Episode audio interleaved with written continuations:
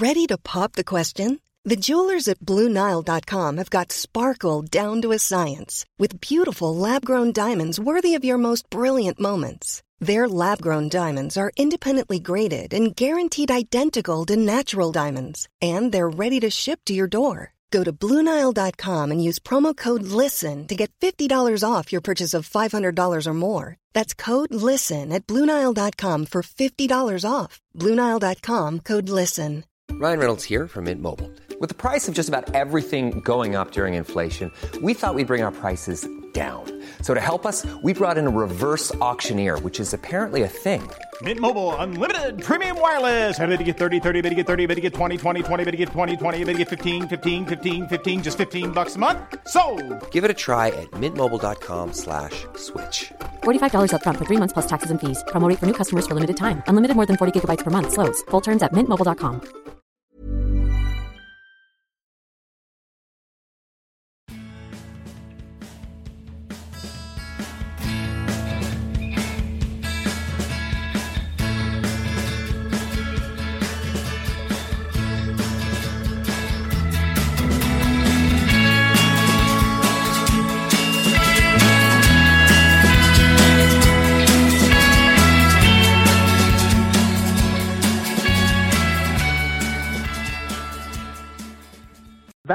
Välkommen till Klacken.nu mina damer och herrar. En ny vecka och självklart betyder ett nytt klackande avsnitt. Och med mig i luren har jag en debutant inom Klackenramen, nämligen Filip. Goddagens! Goddagens! Filip O'Connor heter jag, eh, sportjournalist baserad här i Stockholm med rötter på Irland. Och jag antar att just de där två faktorerna kommer att styra diskussionen en hel del ikväll. Eh, eller hur Kevin?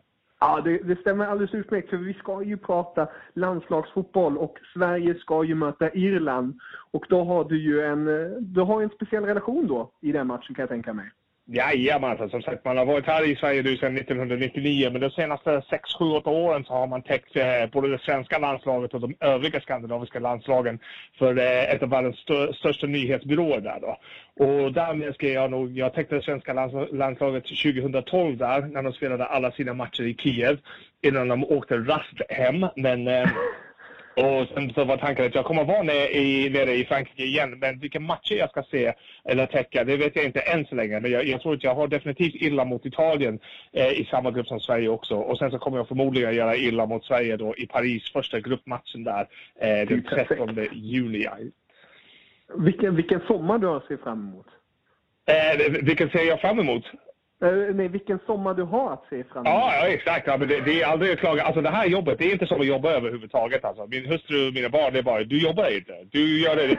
Vanligtvis så sitter vi bara på soffan och kollar på fotboll ändå. Liksom. Så det, det här är inget vanligt jobb.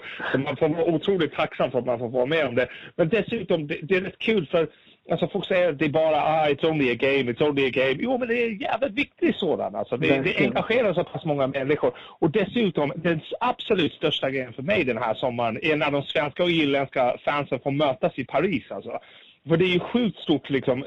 För mig så var det överlägset bästa fans på EM 2012 i Polen och Ukraina. Det var svenskarna och det var irländarna. Irländarna för det mesta dels var i Polen då. Och de tog ju över hela stället. Alltså. Och man hörde hur man låg under med 4-0 mot Spanien och de bara sjöng och sjöng och sjöng.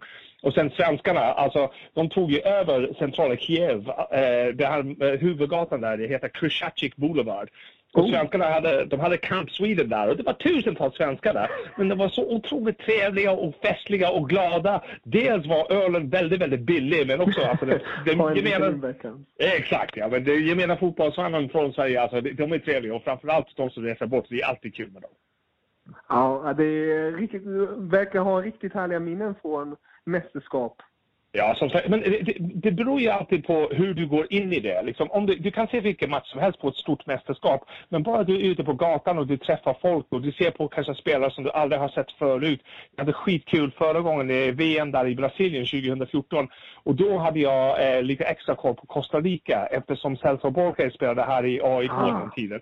Och det var, det var otroligt kul att just ha det där, lite insikt. Jag pratade med honom lite innan, så jag visste lite hur de skulle göra taktiskt mot Italien och det. Men att bara sitta där, det är som att spela poker med polarna, vet du. Du vet någonting som ingen annan vet. Och du sitter på det ah, kolla på det här gänget ju. Så det är alltid kul att ha det. Men sen också deras fans och så vidare. Liksom, det handlar för mig väldigt mycket, inte bara det som händer inne på gräsmattan på de här stora arenorna, utan det som händer runt omkring. Och du kan ju alltid hitta saker och ting, liksom i mainland Europe där när du åker ner till Frankrike. Det finns ju vin, det finns ju historia, det finns mycket annat än bara fotboll. Men såklart är fotbollen väldigt viktig. Ja, det är, det är en kärna och sen blir det som ett stort event av det hela. Som ett mästerskap är. Exakt. Och in atmosfären och eh, alla goa tillbehör som finns. Exakt, och sen, jag tror att folk bjuder upp också. Kiev var ju på det sättet liksom att eh, hela staden bjöd ju upp eh, på just den här EM-festen. Och samma sak liksom, oavsett hur, man pratar väldigt mycket om säkerhetsläget nu med det som har skett i, i Paris eh, i mm. höstas och det som har skett i Belgien alldeles nyligen. Alltså det är inte så långt ifrån Bryssel till Lille och Lens och nordöstra Frankrike där några matcher kommer att spelas. Och det kommer att skrivas spaltmeter och folk kommer att prata ur, i nattmössan hela tiden nu om säkerhetsläge allt det där. Glöm, åk dit, ha kul, se på matcherna, träffa andra fans, drick bira, byt halsdukar, gör det du gör. Vi kan, vi kan inte låta de här grejerna påverka oss utan vi ska bara ut och ha kul och göra det som fotboll är till för. Exakt. Det, jag kan hålla med dig fullständigt. Man måste stå emot det och verkligen leva. Det Man får inte stängas in. Och just och just fotboll, jag tänkte gå in på lite, lite Sverige. Sverige mötte ju Turkiet senast. Det blev en förlust, 2-1. Men vi mhm. fick se ett par debutanter i A-laget, Augustinsson och Lindelöf bland annat i backlinjen. Mm. Hur ser du på detta svenska landslaget i nuläget och vilka spelare skulle du vilja se åker med till EM som inte har fått spela så mycket? Okej, okay, vi backar bandet lite grann och så pratar vi lite om Sverige och Irland samtidigt nu ett litet ögonblick. Det här är två av de sämsta lagen som har kvalificerat sig till EM därför att de kom på en tredje plats i sin grupp och de fick ta sig till playoff. Och sen det som, det som kommer att vara avgörande för den här gruppen, alltså med Italien och Belgien som båda två lagen ska också spela mot, är den som lyckas förbättra sig under tiden. Så om vi nu kollar på de här debutanterna, jag tyckte inte Augustinsson gjorde någonting fel, Lindelöf heller, jag tyckte de gjorde det skapligt. Men jag saknar någon förbättring i Sverige nu. De ryckte upp sig mot Danmark, men återigen, det måste påpekas att det var Zlatan som gjorde tre av de fyra målen mot Danmark. Zlatans prestation i Köpenhamn var nog det bästa jag någonsin har sett. Och jag vet inte om jag är ensam om det, men Zlatans defensiva insats i Köpenhamn den kvällen, jag var helt häpen. Jag är van vid att se en Zlatan som, som bara lunkar runt på planen när Sverige inte har bollen lite som det gamla Ronaldo, alltså brassen Ronaldo. Han gick, han gick ju runt liksom. Han spelade. Om bollen gick två meter ifrån honom så ville han inte veta av det. Men sen när han väl fick det på foten så hände det grejer. Zlatan har varit lite så från och till i landslaget tidigare. Inte den här kvällen alltså, utan han var överallt. Han bröt, han täckte ytor, han täckte passningsfiler, han, han täckte ju allting där. Men i övrigt har jag inte sett några tecken i det svenska landslaget att de har lärt sig någonting av just gruppspelet. Och de här lagen som jag tror eh, som kommer att göra bra ifrån sig, som Österrike, som Ryssland, som har ju en tydlig spelidé. Alltså svenskarna är fortfarande där de var 2012.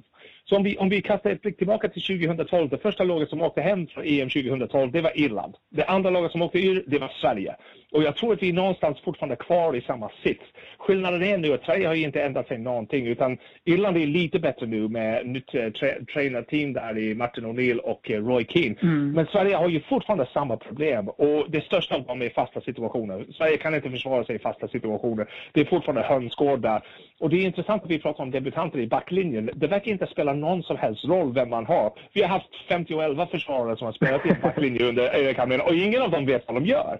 Och på det sättet så undrar jag om det inte var kanske dags för Erik att kliva av kanske för två år sedan när man missar VM och bara tackar och säger okej, okay, det här funkar inte längre, jag kan inte få till det här med försvarsspelet. Det är till och med så att vi pratar inte ens om det längre. Liksom, journalisterna skriver lite om det, det är bara okej, okay, vi accepterar att han kan inte få till det. det. Det finns ju ingen defensiv coach, du har ju Marcus Hallbäck som är där, det finns ju ingen som kan gå in och styra upp det där.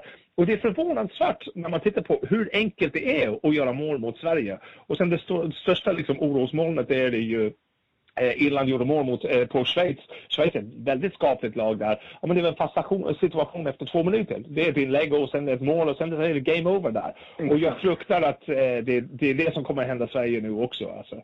Men ett, ett, en liten anekdot för dina lyssnare där. Jag kommer ihåg att när jag kom till Kiev Eh, Sverige de tränade ute på ett ställe som heter Concha Zaspa, lite utanför, kanske någon mil eller två utanför Kiev. De vill ha lite lugn och ro. Och sen så kom alla journalister varje dag för de här grejerna. Och så sträckte jag upp handen dagen efter de hade kommit då. Och då hade man förlorat en match, jag tror det var mot Ungern i en träningslandskamp. Eller kanske inte förlorat, men i och för sig, de släppte in ett mål på en fast situation. Och jag kommer ihåg att jag sträckte upp handen och jag sa, ah, coach Hamrén, eh, nu har ni släppt in fem mål på fem matcher eller någonting sånt på fasta situationer. Jag sa, ah, men det där betyder ingenting, sa han. Kom tillbaka när vi har förlorat en match. Då spelar man mot Ukraina i den här eh, stora fina arenan i Kiev och så leder man med 1-0 och så släpper man in två mål på fasta situationer. Och så dagen därpå så sätter jag, där, sätter jag mig där, så sträcker jag upp handen. Ah Erik, nu är det sju mål på sex matcher på fasta situationer. Och du bara, nej, nej, nej, nej, det där har ingenting att göra med det. Så det är nästan som lite av en vägran av Erik att säga, ah, vänta nu grabbar, det här är ett problem. Alltså, vi måste göra någonting åt det här. Och ah, personligen, jag vet inte vad de ska göra. Jag vet inte vad planen har varit. Man har ju alltid en plan. Men det har uppenbarligen inte funkat för Sverige sista tiden. Men nej, för att återgå till din fråga som du ställde för tre timmar sedan innan jag gick igång eh, Det finns ju många spännande debutanter. Framförallt här på mitten så har du eh, debutanter, debutanter. Lewicki och Hiljemark, de är två framtida spelare. Mm. Um, Augustin är en mycket bra spelare. Vi pratar hela tiden om det här med eh, U21 och att ta in de här spelarna i laget. Jag har ju ett ganska stort förtroende för Alex Milosevic som man har sett väldigt mycket både i Vasalund och AIK. Hur han har kommit igenom. Jag tror han är en framtidsman där. Så jag tror att den här generationsväxlingen kommer att bli bra men det kommer inte att hända eh, tillräckligt under den här sommaren. För Erik har ju ett visst tilltro till vissa spelare. Och det visar sig inte minst genom att Kim Källström är fortfarande med. Eh, Zlatan såklart, Marcus Berg. Alltså de som har tagit honom till EM kommer han förmodligen att belöna dem med en plats i truppen där. Oavsett om det är rätt grej att göra eller inte. Hur, hur tror du han kommer ställa upp? Eller hur, om man säger så här. Om du fick välja, hur skulle du ställa upp ett svenskt landslag första match mot Irland? Det, det, är lite långt ifrån för att kunna säga det, för väldigt mycket handlar om formen. Mm. Vi, har, vi har ju lite tur i det här landet eftersom man spelar sommarfotboll på allsvenskan. Och startar man bra i allsvenskan så har man en chans att, att, att, vara med och konkurrera. Men det blir förmodligen de stora internationella spelarna. Jag vet inte, som sagt, det är så svårt att plocka ut fyra försvarare i det här laget. Alltså det är så väldigt svårt därför att, som sagt, ingen verkar kunna vara komfortabel i den rollen de har. Om du tittar på Granqvist, han är givande alltså mitt, mittback. Men kommer han mot en snabb och teknisk spelare, han är mycket bra i luften. Ett långbollslag som Irland kommer få kämpa mot Granqvist. Mm. Men där på marken, han ser lite osäker ut när han har de här snabba killarna. Och det är väldigt ofta som han får de där en mot en emot sig och då är det kalabalik alltså. Mikael Lustig har ju spelat eh, i Celtic, men jag, jag, tror inte... Mikael har nog inte varit frisk på fyra fem år. Det verkar som han dras med små skador där i ljumskarna hela tiden. Mm. Så så, eh, men sen, det är gott om ytterbackar. Alltså, jag tror inte, alltså, nu drar jag ett lag som inte, absolut inte ska vara med. Men Martin Olsson tror jag inte bör starta som vänsterback heller. Eh, mm. Pierre Bengtsson är en fin fotbollsspelare där. Augustinsson är ju rätt bra. Jag vill gärna se de här yngre förmågorna på, på mitten. Alltså, jag älskar Kim Källström. Jag, ändå sen första gången jag såg honom i Häcken med den där stora röven han hade som tonåring. Alltså, han har det kvar gömd någonstans här nu. En fantastisk fotbollsspelare, en otroligt fin vänsterfot. Men tal om modet som han har visat gentemot Zlatan är ju helt fantastiskt. Han liksom, jag skiter i det, vad Zlatan än säger, jag underkastar mig det. Men tyvärr för mig, liksom, han har alltid ställt upp. När jag har velat intervjua honom i svenska landslagssammanhang, har han aldrig tackat nej till det. Och sen när du, svar, när du frågar honom någonting, han svarar utförligt på allting. Men tyvärr så måste jag nog säga att, hey Kim, om du ens ska med den här gången så är det nog bänk för din del. För vi har ju Lewicki, vi har ju Ekdal, vi har ju Quaisen är där nu, du har ju Hiljemark är där också. Jag tror att det börjar bli för trångt med kvalitetsmittfältare. Och förr i tiden, han hade inte den där konkurrensen. Så länge han var frisk så var det väldigt få som du hade kanske kastat in dit. Liksom. Magnus Svensson, nej, liksom, du kan inte kasta in de här grejerna. Utan nu, han har gått upp lite i ålder. Han är spelare i en liga i Schweiz som är inte det mest utmanande om man uttrycker det snällt då. Och så har du killar som spelar i, i, i mittenlag i Italien som ändå spelar mot ah, bland de bästa spelarna i världen varje vecka. Det är väldigt svårt att motivera att Kim ska vara med. Eh, sen så har du Zlatan där längst fram såklart. Liksom, det känns ju lite tungt att säga det. Men om det någonsin fanns en one-man TV i EM så kommer Sverige vara det. För han gjorde de flesta målen i, i kvalet. Det är mm. han som sätter tonen. Så länge han är... Liksom, allting hänger på Zlatan. Den som du ställer bredvid honom, det är en intressant fråga också. Elmander var ju liksom utskrattad, han var hånad eh, väldigt mycket under den tiden han spelade i landslaget. Men han spelade en roll som befriade Zlatan. Alltså han sprang de där löpmetrarna. Han drog försvar försvararna till höger och vänster och det. Han fick ju aldrig bollen. Om du tittar på statistiken, Almander har säkert spelat 100 landskamper och haft bollen i mindre än en minut. Alltså, och det är liksom, för, men det är den uppoffring som han har gjort. Liksom. Kim Källström har ju också offrat upp för honom. Och jag tror att om de inte förstår det här Guidetti kan vara den killen. Alltså jag tror att han gillar Zlatan också. Han förstår ju att Zlatan är stor. Han förstår ju också att gör han det rätt så är han liksom arvtagaren där på något sätt. Men jag vet inte om John har ju det här ödmjukheten. Du måste ju ändå underkasta dig Zlatan. Det måste alla ju göra i det här landslaget mm. också. Men sen också att eh, vi har ju några kantspelare, Jimmy Durmaz och, och eh, Engen där också. Och jag vet inte om de om de riktigt, jag vet inte, alltså, om jag var Erik Hamrén så skulle jag kasta allt. Jag skulle sätta Zlatan nummer 10 och sen börja därifrån. Se vad det är som man måste ha för honom. Och jag tror att liksom, spelare som kan lägga in bollen. Det är lite synd faktiskt att min gamla polare Henok Goitom bestämde sig för att spela för Eritrea. Jag har sagt i många år att Henok är den typen av klipska, kloka anfallaren som, som gör andra spelare bättre. Och skulle han få spela med Zlatan, det är väldigt enkelt att göra Zlatan bättre. Det är bara att göra yta för honom, ge, ge, plats till honom och så ge mm. honom bollen. Och det hade varit kul att se, men nu är inte han med. Jag vet inte om Marcus Berg har den där kapaciteten att göra det. Gudetti har det med löpstilen, men sen han har nog inte skickligheten att hitta Zlatan när han väl får bollen.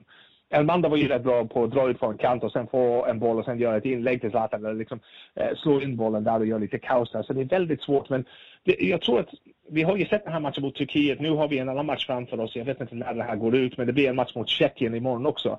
Men jag tror nästan att det, det, det är fler frågor än svar som Erik Hamrén har just nu. Men jag tror att stommen, stommen kommer att vara nästan likadant som, som det har varit hela tiden. Det är för sent för att göra de här ändringarna. Men gärna att man sätter dit en Quaison, en joker där, någon som kan liksom få ut det bästa ur Zlatan i det här läget. För det är där allting, hela Sveriges framgång i det här VM, eller EM, det hänger ju på det. Verkligen. Zlatan är ju nyckelrollen, huvudfiguren. Han är ju hela, en av turneringens största män. Det är ju också på hans, man kan ju säga hans hemmaplan nästan. Faktiskt, och det, det, är det som är kul också. Jag var så oerhört ledsen. Alltså, jag bryr mig inte vad som händer med den här miljonären. Alltså, det är känslor någonting jag skiter fullständigt i. Men jag var lite sådär ledsen att han inte var med i Brasilien. Alltså, för mm. om vi går tillbaka, nu är det en riktig historielektion. Om vi går ja, tillbaka det är underbart. Det är ja, underbart. George Best spelade för Nordirland. Nordirland var ju värdelösa när han var där. Och sen när han la av, några år senare, så kom de till eh, VM 82-86. Och 82 de hade några av de största skallarna. Billy Hamilton och Jerry Armstrong och de här killarna eh, som spelade där. Och det var ju det var fantastiskt, men det var ingen George Best. Om du pratar med de äldre, som de 40-plussare, 50-plussare som tittar på fotbollen, de vet exakt vem George Best Och alla ångrar att han aldrig fick visa upp sig på antingen EM eller VM-scen. Ryan Giggs, som var lite mer nyligen, alltså, vissa ser honom mm. fortfarande på Manchester Uniteds bänk. En fantastisk fotbollsspelare som aldrig fick den här chansen. Och nu förvisso är Wales med i det här sammanhanget och vi får se Gareth Bale istället. Men det var ju lite synd att eh, ett VM med Zlatan i hög form där, han har ju det ganska bra i, i Frankrike jag vet att han ska lämna efter den här säsongen. Men de här säsongerna i, i Frankrike, han har fullständigt dominerat. Alltså, han har, har, har varit väldigt harmoniskt. Och att se det där i Brasilien för två år sedan, det hade varit kul. Men nu är det bara uppskjutet. Nu är det den här sommaren som... Och jag tror att innerst inne, liksom, alla tror att Zlatan vill bara göra mål och vinna saker och ting. Men jag kommer ihåg när han spelade i Inter. Han vill visa för folk att han är bäst. Han var ifrågasatt där. Eh, eh lyssnarna kanske minns att eh, ah, men han är bra och han har fantastisk teknik. Men gör han tillräckligt många mål? Och det var grejen. Och så började han spela under Capello och sen också tiden i Inter. Och han började spotta in mål. Och han blev den riktiga, en blandning mellan en, en 9 och 10 som han är nu. Men när han kom tillbaka efter att ha vunnit skytteligan med, eh, med Inter den tiden han kom in till en presskonferens för Råsunda och han sa nästan liksom, det var nästan som att viska att ja, men jag visade dem. Och han menade att journalisterna i Italien som sa att han inte gör tillräckligt många mål. Och jag tror att han vill göra någonting likadant här. Jag vet att alla har sett de här målen han har gjort mot Danmark och kanske i kvalet. Men nej, nej, det räcker inte. Han vill att hela Europa, hela världen ska se honom mot Irland, mot Italien, mot Belgien. För alla kommer att kolla på den här matchen. Exakt. Och jag tror att det är en utmaning som han gärna tar nu för 34 års åldern. Det är nog sista chansen. Ja, det blir eh, en fin avslutning på en anslagskarriär kan man säga.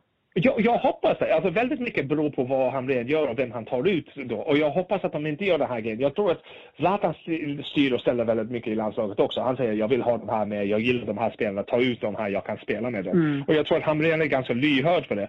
Men sen Resten måste ju funka också, för Zlatan tänkte på sitt eget spel. Men defensiven måste ju funka också. Och det är det stora grejen. Och vi såg ju det. Det var de matcherna som man spelade 2012 där i Kiev.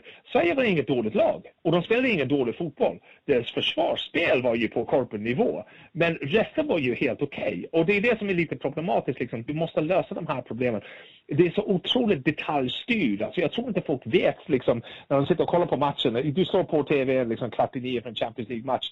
Men om du hade sett liksom, vilka palmar folk har gått igenom för att säga att ja, den här killen han är vänsterfotad, han gör det här finten sju gånger tio, han har två finter till som är inget vidare, han kan inte göra ett inlägg med högerfoten så visar honom utåt. Och de här detaljerna är på alla spelare, i alla situationer, alla fasta situationer de senaste tio matcherna. Och jag tror att Sverige behöver det i defensiven. De behöver verkligen liksom se vad det är de möter, räkna ut, ha en gameplan för det de ska möta. För och även om du får ut det bästa ur Zlatan One size fits all seems like a good idea for clothes until you try them on. Same goes for healthcare. That's why United Healthcare offers flexible, budget friendly coverage for medical, vision, dental, and more. Learn more at uh1.com. Hiring for your small business? If you're not looking for professionals on LinkedIn, you're looking in the wrong place. That's like looking for your car keys in a fish tank. LinkedIn helps you hire professionals you can't find anywhere else, even those who aren't actively searching for a new job but might be open to the perfect role. In a given month, over 70% of LinkedIn users don't even visit other leading job sites. So start looking in the right place. With LinkedIn, you can hire professionals like a professional. Post your free job on linkedin.com slash people today. Mom deserves the best, and there's no better place to shop for Mother's Day than Whole Foods Market. They're your destination for unbeatable savings, from premium gifts to show-stopping flowers and irresistible desserts. Start by saving 33% with Prime on all body care and candles. Then get a 15-stem bunch of tulips for just $9.99 each with Prime. Round out Mom's menu with festive rosé, irresistible berry chantilly cake, and more special treats. Come celebrate Mother's Day at Whole Foods Market. Om du inte kan försvara dig så kommer du att förlora matchen ändå. Precis. Är, han är nyckeln. Han är huvudingrediensen om man ska säga Exakt. Exakt. Ja. Om vi tittar nu på EM. Um, du har gått in, det är helt underbart att lyssna på dig. Det är verkligen, det rullar på som rinnande vatten. Som sagt, det är alltid kul att prata fotboll alltså. Helt rätt. Du har ju redan gått in på det mesta. Det, det, just det här med gruppen Sverige, Irland, Italien, Belgien. Mm -hmm. Om du ser på chanserna, ser du någon chans att Sverige tar sig vidare? Trean går ju också vidare. Det är det som är det intressanta nu. I. Men, i jag säger så här. Utspel. Du har mitt telefonnummer då. Om du swishar en hundring till mig nu så satsar jag allting direkt på att Sverige kommer sist i den här gruppen. Okay. så det, det, det, är bara så. Jag känner just i dagsläget så känner jag att det är så. Jag såg illa mot Schweiz. Det här är det gamla bitska Irland som inte ger upp, som inte ger någonting. Mm. Jag vet inte, du såg bilden på Kevin Doyle blev tacklad ja. där och han, han fick en dobb rakt in i benet. Jag tror nästan att det kom ut på andra sidan där. Men han, det, det lustiga med den där situationen var att han sket i det. För bollen var ju fortfarande i spel, så han sprang efter det. Så liksom, benet ser ut som oxfilé som morsan har tappat i golvet och han springer ändå efter bollen. Och det är det som är så kul. Liksom. Och jag tror inte, i, i slutändan, jag tror inte Sverige pallar med det där trycket. Inte över 90 minuter. Inte liksom, när du har Roy King som sitter på bänken, sista du ville komma in i omklädningsrummet och säga jag förlorade men eh, jag, jag, gjorde mitt bästa. Nej, det räcker inte. Du ska vinna de här matcherna. Mm. Och det är ju final. Vi börjar med finalen i gruppen. Alla andra matcher i den här eh, gruppen, de är helt ointressanta. Det är ingen som bryr sig om det. Det är den här matchen mellan Sverige och Irland. De har inte ens eh, råd med oavgjort här. Det är bättre att förlora mm. den här matchen. För de måste vinna det här. Det kommer att vara väldigt svårt Även om Fellaini spelar i Belgien och då kan vad som helst hända. Company kanske är skadad liksom, så man har en chans. Men den här matchen, ska man ta tre poäng för båda de här lagen så är det där. Men jag tror att just idag så känns Irland lite mer komplett. Jag tror att Irlands äh, styrka där på fasta situationer, på huvudspelet, det är mm. exakt det som Sverige är svaga på. Mm. Om du kollar på det som Mikael Wagner från Aftonbladet skrev från Dublin, han var där i fredags då, och han skrev om Robbie Brady som spelar vänsterback i Norwich just nu. Brady är ju en liability som vänsterback, alltså han, han, kan inte försvara sig. Men när det gäller fasta situationer, herregud vilken vänsterfot. Vilka inlägg han slår. Han kommer förmodligen inte spela vänsterback i EM. Han kommer att spela något läng lite längre fram med Mark Wilson eller Steven Ward där i vänsterbackspositionen. Och det har sett väldigt stabilt ut. Och sen så har du det här bröstet att han kan titta, hitta vem som helst in i boxen med bollen. Så jag tror, det är just därför jag tror att, och sen det här mittfältskriget alltså, Eh, Glenn Whelan, uh, James McCarthy, James McLean. De här killarna, alltså jag vet att svenskarna är rätt duktiga. Albin Ekdal, han backar inte för någon. Men när en smäller in i dig, säg att du vinner den duellen, ja så kommer det en annan. Ja, du vinner den där duellen, ja det kommer en tredje. Det blir omöjligt för dem över 90 minuter alltså. Och jag tror inte att Sverige kommer att palla med det här trycket utan Irland kommer att trycka in något eller ett, eller ett par mål på någon fast situation och sen Zlatan kanske får till en bicykleta som bara han kan. Men jag tror det kommer att sluta någonstans här med 2-1 till Irland bara. Ja, intressant. Då har vi, då har vi ett tipp redan där. Det är exakt. Jag, jag, jag, säger så här, behåll den där hundringen du skulle swisha till mig. Satsa det på 2-1 till Irland. 2-1, okej, okay, då vet jag det. Ja. Du, du nämnt, alltså Irland är ju verkligen, om man tittar på facit nu bara, nu har de till exempel spelat de senaste fyra matcherna, har mm -hmm. ingen förlust. Jag, jag, jag är tysk, så jag minns matchen mellan Tyskland och Irland eh, yes. i höstas. Och eh, mycket frustration om man tittar på tyskarnas sida. Absolut. Ett Irland som verkligen var kompakt, kollektivt starkt. Och sen kom den där långbollen och vem är ja. där framme? Shane Long, ett skott, mål. Ja. Um, och Så det, ser taktiken ut. Verkligen riktigt kliniskt och starkt. Eh, ja, det, det, det är nästan cyniskt, cyniskt eh, hur mm. man går tillväga för att göra det där. Men det är exakt det som sagt, Sverige försöker liksom, hela den här grejen med Lagerbäck. När Lagerbäck spelade, så Sverige, eh, eller var coach, så spelade Sverige på, inte på ett liknande sätt. De var aldrig sådär negativa, liksom, men de var alltid bra organiserade. Sen kom Hamrén och så var det som en handvändning och det, ah, vi ska spela det här liksom, eh, framåt fotboll, det här champagnefotboll som Barcelona spelar. Och tyvärr, du kan inte liksom offra defensiven och organisationen för det. Och de, de absolut bästa lagen, om vi tittar lite bredare på, e, på EM, och de som kan faktiskt skrälla är till exempel Österrike. Som lyckas med en väldigt kompakt och väldigt eh, koncist defensiv, men sen mm. som också kan, kan flytta bollen framåt otroligt fort. Och det är det som är, som är skillnaden där. Alltså, jag hade sagt för Sveriges del, jag skulle liksom nästan offra lite. Låt Zlatan spela lite som ensam nio där uppe. Och sen liksom, lägg lite mer vikt på defensiv. Men jag tror inte Erik kommer göra det. Jag tror liksom hjärtat ligger i det här framåt fotbollen, liksom champagnefotbollen som han gillar. Anfall är det bästa försvaret. Exakt, exakt. Mm. Men om man tittar på de andra grupperna lite så, har du några favoriter? Eh, vem är din största favorit? Eller vilket lag är ditt land är ditt största favorit? Mitt, mitt, mitt dark horse i det hela, om man säger så, i Österrike. Det är laget som jag har sett. Jag, jag har inte sett ett lag som imponerar så mycket på, på mig som de gjorde borta mot Sverige, alltså det vill säga här på Friends Arena. Mm. Eh, de gjorde en otrolig match och det, det var nästan felfritt. Och sen eh, David Alaba är en otrolig fotbollsspelare. Verkligen man, hade, man kan safea lite och titta på Tyskland, men samtidigt så, så tappar Tyskland med 3-2 mot England. Det där resultatet ger ju inte så mycket för. Det är en träningsmatch. Mm. Irland besegrade Tyskland 2002 tror jag det var, strax innan VM där. Det betyder inte så mycket då. Men det, som du säger, liksom, det resultatet att, förlora, att Tyskland förlorar borta mot Irland med 1-0, det visar att de är sårbara på just de här långa bollarna, de här riktigt snabba omställningar. Och de hade lite problem den kvällen med att bryta ner Irland. Jag tror att Marco Reus är tillbaka och börjar nå sin form igen. Alltså det kan göra någonting för dem. Är, men jag tror inte det, det kommer bli svårt för dem. För är du världsmästare, då kan man sitta och titta på alla de matcherna du har spelat de senaste två åren. Och då går ju alltid att hitta svagheter. Spanien är inte lika starka som de var heller, så jag tror nästan det är läge för det. Jag tror att Frankrike kommer att vara med. Eh, jag, undrar om liksom, allt det här tjafset med Benzema och de här, liksom, har de lämnat allt det här efter sig? Har de hunnit mm. liksom läka alla de här... Nu. Mm. Eh, exakt, ja. Harmoni i det laget. I och för sig så är det sällan det i Frankrike. De är lite som holländarna som brukar bråka. De bara hittar på någonting att bråka. Det är som en del av träningspasset för dem. Men eh, om Frankrike kan hitta det. De har ju individuellt fantastiska spelare. Både gäller vad det gäller fysik och teknik. Eh, det kan ju vara lite som, de vann ju VM hemma 98 var det väl. Eh, mm. Om de har publiken med sig också så kan de vara väldigt svårslagna på hemmaplan. Men om, om du har en hundring till som du vill switcha till dig, du satsa själv då i så fall. Eh, jag skulle ha satt det på Österrike. Jag tror de kommer att gå långt.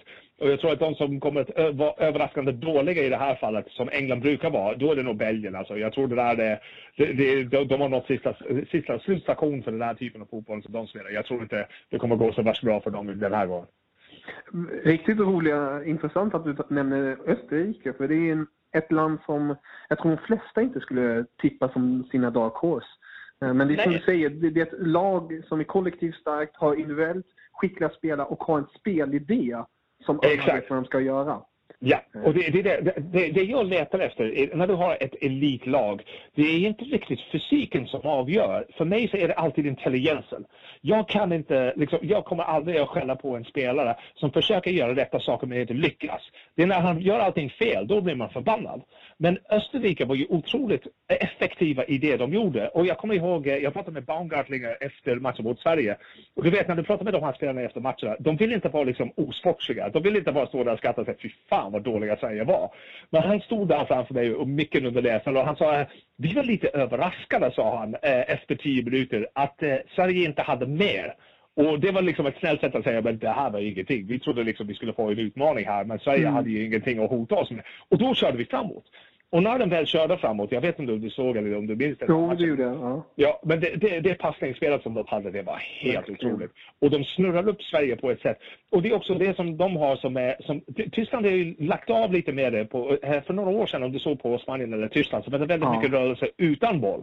Och nu folk, liksom, de har blivit lite för stora för det. Folk tycker att ah, jag behöver inte springa så pass mycket som jag gjorde innan. Nej, det behöver du faktiskt göra. Och det är det som Österrike gör. Liksom, de är prestigelösa, de jobbar för varandra, de tar yta, de backar varandra. Liksom. De ser till att ingen är liksom, isolerad en mot en mot en bra spelare. Och det är just därför som jag tror att de har liksom, ett framgångsrecept för Frankrike den här sommaren.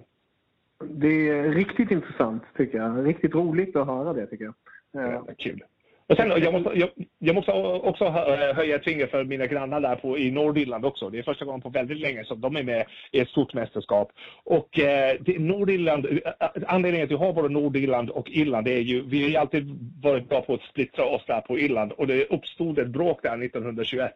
Och ändå sedan dess har vi haft två lag där. Men jag har alltid haft, jag kan inte ge mig in i det här sekterianismen utan att när det väl går bra för dem, så vi, jag gillar det också. Alltså jag tycker alltid det är kul när att det går bra för dem. Så det ska vara intressant att se eh, hur deras fans agerar där borta. Eh, hur de kommer, för de är ju också lite primitiva. De vet ju att de kanske inte har världens bästa lirare. Det är många som spelar i de lägre divisionerna, eh, sämre lag i Skottland, de lägre divisionerna i England, men de ger sig inte för det. Och det, det tror jag kan vara kul. Även om de bara spelar tre gruppspelsmatcher så kommer det vara riktiga, riktig fighting spirit som de visar upp där också. Kommer spela för sitt liv Ja, exakt. Ja, men det är det. Och för de här gubbarna också, man måste komma ihåg att liksom, gör du bra ifrån dig här så kan du kanske få en flytt till någon bra klubb i Frankrike eller Holland där du kan tjäna lite bättre pengar. Så det finns ju liksom ett eh, proffsigt anledning att göra bra ifrån dig här också. Men det var lite som eh, den tiden som Borges skulle åka till VM med Costa Rica. Han sa, går det bra för laget så kommer det gå bra för mig. Och det hade han helt rätt i. Du kan gå ut dit och liksom, du kan gå ut på planen och du kan börja slå dina 60 meters crosspassningar som Steven Gerrard. Men om du inte vinner matcherna eller det inte går bra för laget, ja men då blir det ändå ingenting. Som med Steven Gerrard. Så det är det som är lite, lite roligt med det hela. Liksom, du kan inte bara gå ut där och spela lite Hollywood-fotboll. Utan går det bra för laget så kommer de flesta scouter och, och klubbar att titta lite närmare på spelarna och se Vad är det som är så, gör så bra? Exakt, vad, vad är det för gubbar här? Vad gör de? Vad är de mm. bra på? Och då, liksom, då blir det lite större möjligheter för dem att ta sig vidare i karriären också. Ja. Du, du nämnde England där också, bara kort. Eh, yes. De har ju vanligtvis har de alltid haft tidigare åren alltid pressen på sig, de ska nå långt och alltihopa. Eh, ja. Och senare år har man kanske blivit lite mer realistiska, men nu har det blivit nu vann de ju senast mot Tyskland, vände eh, från 2-0 till 3-2 på bortaplan intressant lag, unga spelare. Hur ser du på detta England? Och sen kommer nyckelfrågan. Rooney, om han är tillbaka, skulle du sätta honom in i en engelsk startelva?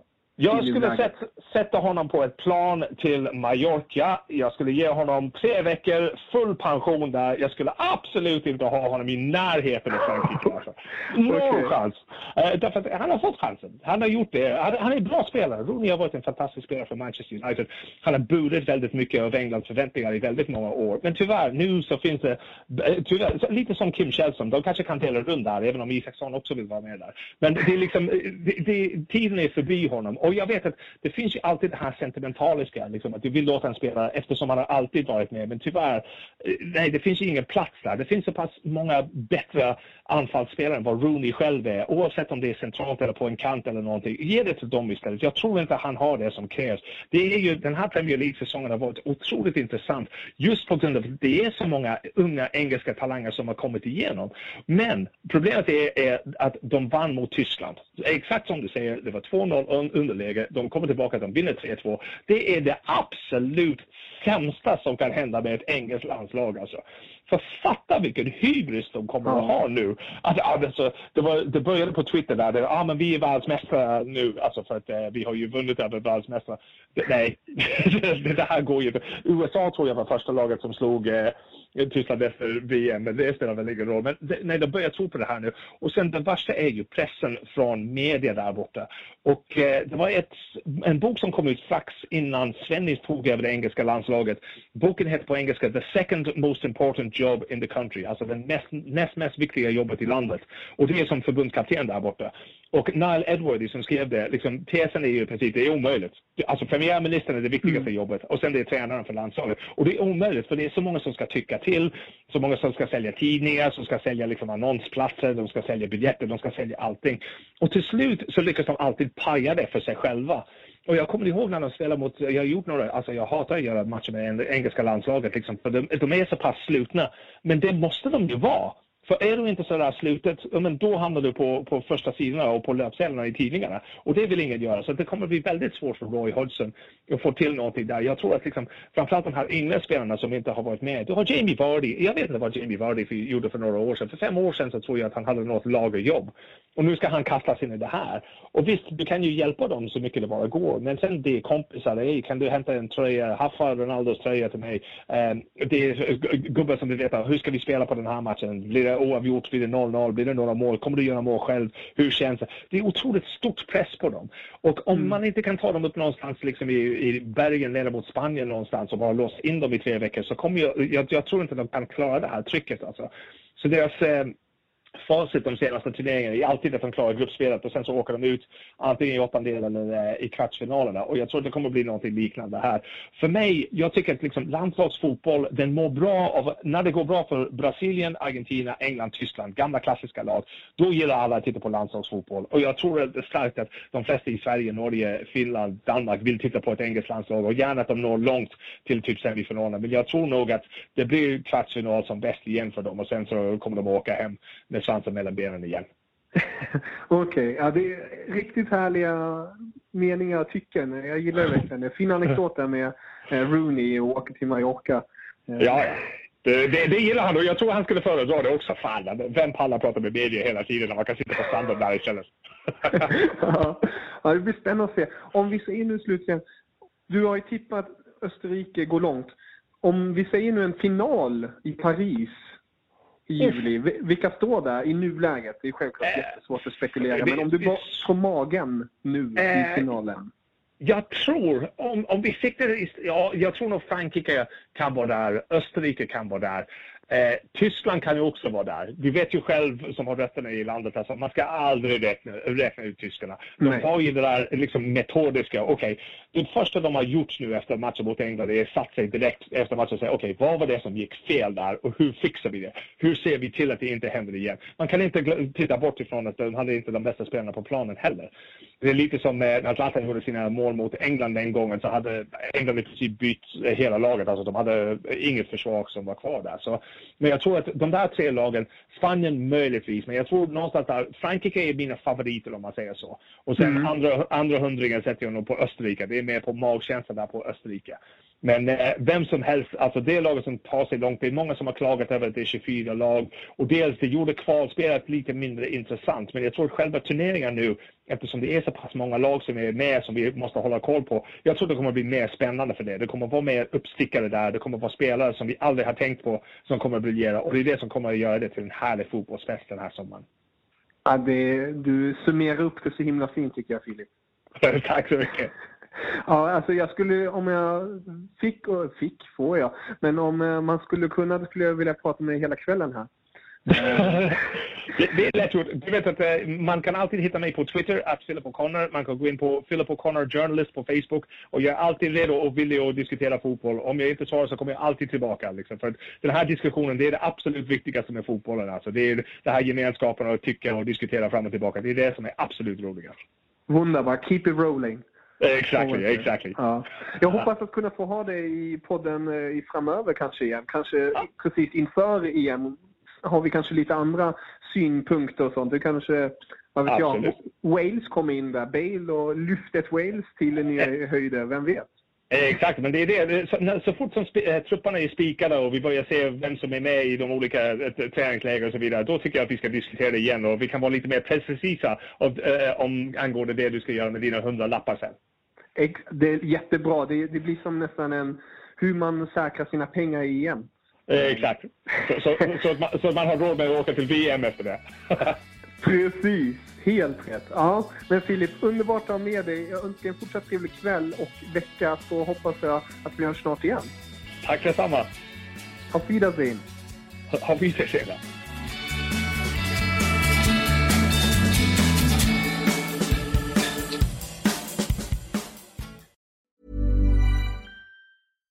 Deserves the best, and there's no better place to shop for Mother's Day than Whole Foods Market. They're your destination for unbeatable savings, from premium gifts to show-stopping flowers and irresistible desserts. Start by saving 33% with Prime on all body care and candles. Then get a 15-stem bunch of tulips for just $9.99 each with Prime. Round out Mom's menu with festive rosé, irresistible berry chantilly cake, and more special treats. Come celebrate Mother's Day at Whole Foods Market. Hey, it's Danny Pellegrino from Everything Iconic. Ready to upgrade your style game without blowing your budget? Check out Quince. They've got all the good stuff shirts and polos, activewear, and fine leather goods, all at 50 to 80% less than other high end brands. And the best part? They're all about safe, ethical, and responsible manufacturing. Get that luxury vibe without the luxury price tag. Hit up quince.com slash upgrade for free shipping and 365 day returns on your next order. That's quince.com slash upgrade.